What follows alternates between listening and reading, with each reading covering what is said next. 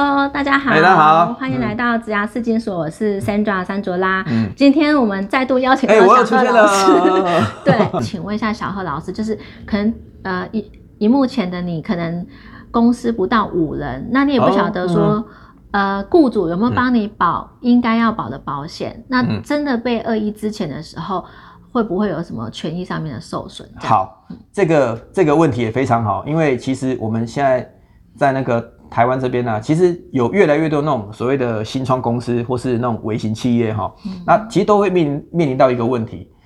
那我们的劳工保险条例哈、它是说啊，你的受雇人员未满五人，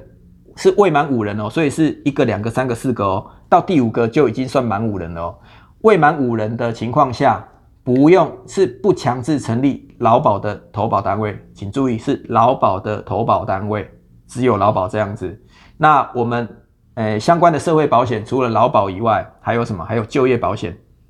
然后还有健保，还有劳工退休金那个百分之六。刚刚讲的这些东西呢，员工未满五人，只有劳保不强制成立投保单位，但是就业保险要一个就要，健保一个就要，劳退一个就要，所以基本上结论应该应该是怎么样？不管你员工几个人啊，你就成立投保单位就对了啦。好，那目前实务上真的会遇到说，因为我们公司未满五人，所以呢，比如说我们雇主就说，那你们就自己去投保职业工会。好，那投保职业工会，呃，当然法令上会有一些争议啦，哈。但是这里面最大的问题是这样，因为刚刚 Sandra 提到哈，万一这种未满五人的的企业，那如果雇主发发现那个员工他不胜任，那是不是就会把他支遣掉？哎、雇主愿意给支遣费哦，好、但是这会有一个问题，如果这些员工是保在职业工会，职业工会没有就业保险，就业保险是什么？就业保险关系到那个第一个失业给付，第二个职训期间的生活津贴，第三个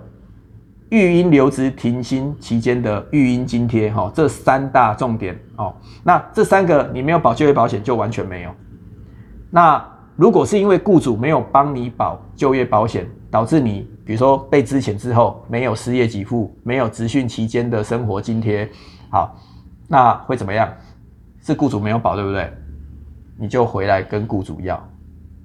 经过调解，好劳资调解，好，因为这个是雇主的责任，他没有保，所以你可以跟他回来要刚刚讲的那个失业给付跟那个那个职训生活津贴，好，这两个呢，基本上，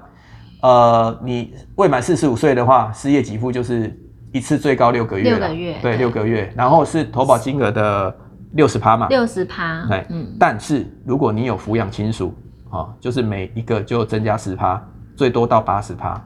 哦，所以像其实上礼拜就有我们就有经手过两个案例了哈，那他就是投保金额三万零三百，然后他的那个比例就抓八十趴，然后因为他是四十五岁以上，所以中最高又到九个九个月，嗯好，所以生活那个那个失业给付这一块就九个月这样去算，然后再来呢，还有那个职训生活，哎、职训期间的生活生活津贴，他也用刚刚那个八十趴，然后算了六个月，所以总共是十五个月。那当然，雇主会觉得，可是你会失业十五个月吗？哎，谁知道对不对？但是呢，员工就会回来跟雇主要啦。所以这边结论是要跟那个，哎，跟不管是各位员工还是雇主讲哈，未满五人的企业，请记得，你就算没有成立劳保投保单位，就是那个劳保没有保啦，就业保险、健保、劳退，你还是要雇主还是要帮员工保哦，不然哎到最后员工来跟你要这些钱的时候，嗯，嗯，你就会痛得哀哀叫，说早知道我就该保都保这样子。哎。对，好。好那假设说你们现在可能就是还是保在工会的话，是不是可以找一个时间跟老板好好谈一谈，是不是帮你们的这个、呃保到？跟老板小以大意啦。对对对对，因为也是为老板好。哎、嗯，好，那我们今天非常谢谢小贺老师的分享，谢谢。那我们下次见喽，拜拜拜拜拜拜。